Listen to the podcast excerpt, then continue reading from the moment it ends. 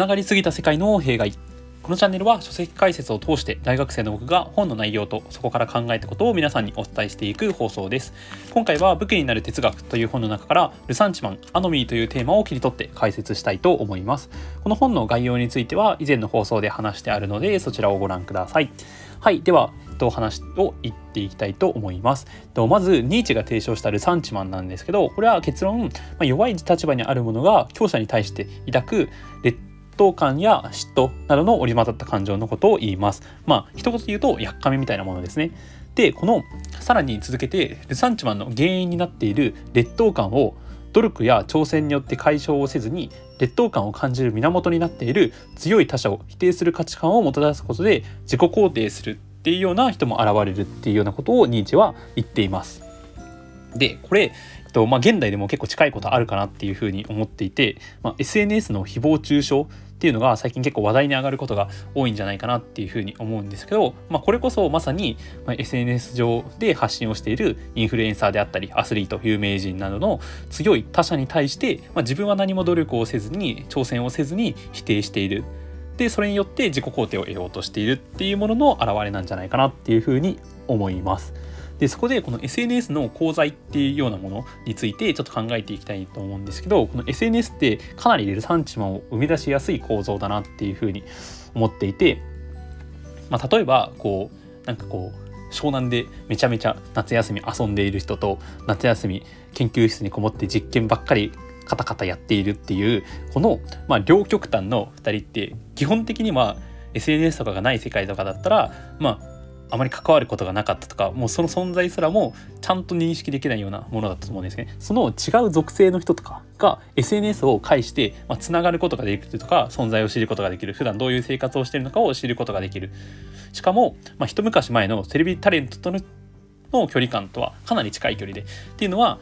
まあ良いことももちろんあるんですけど一方で大きな危険性もはらんでるなっていうふうに思います。でそれは端的に言うと、まあ、本来知る必要がないほど遠い属性の人々が住んでいる世界を知りすぎてしまうことで、まあ、嫉妬感情とか絶望感を感じるであったり、まあ、自分の人生を肯定できなくなってしまうことにつながるかなっていうふうに思います。まあ、例えば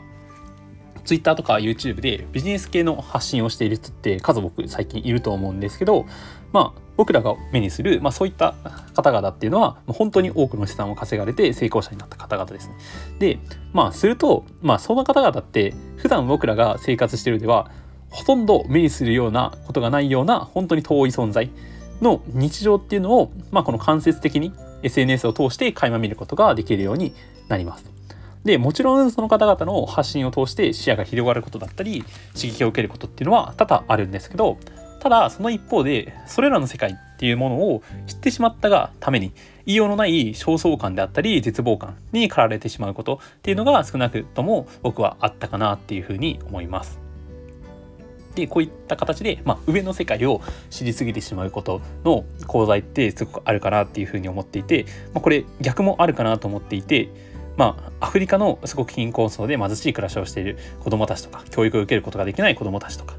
ていうものの存在も SNS とかインターネットの力によって簡単にアクセスできる。で、まあ、それによって、まあ、その問題意識を持って行動を起こしてその人たちを救いたいみたいな本当にすごいことを考える人もいると思うんですけど、まあ、僕の場合はどっちかっていうと、まあ、そういう人たちのことを知ってしまったがために、まあ、普段僕が自分たちがしている生活とかちょっとブランド物とか高いものを買ってみるみたいなこの贅沢な生活をしていることに対して罪悪感を感じてしまうみたいな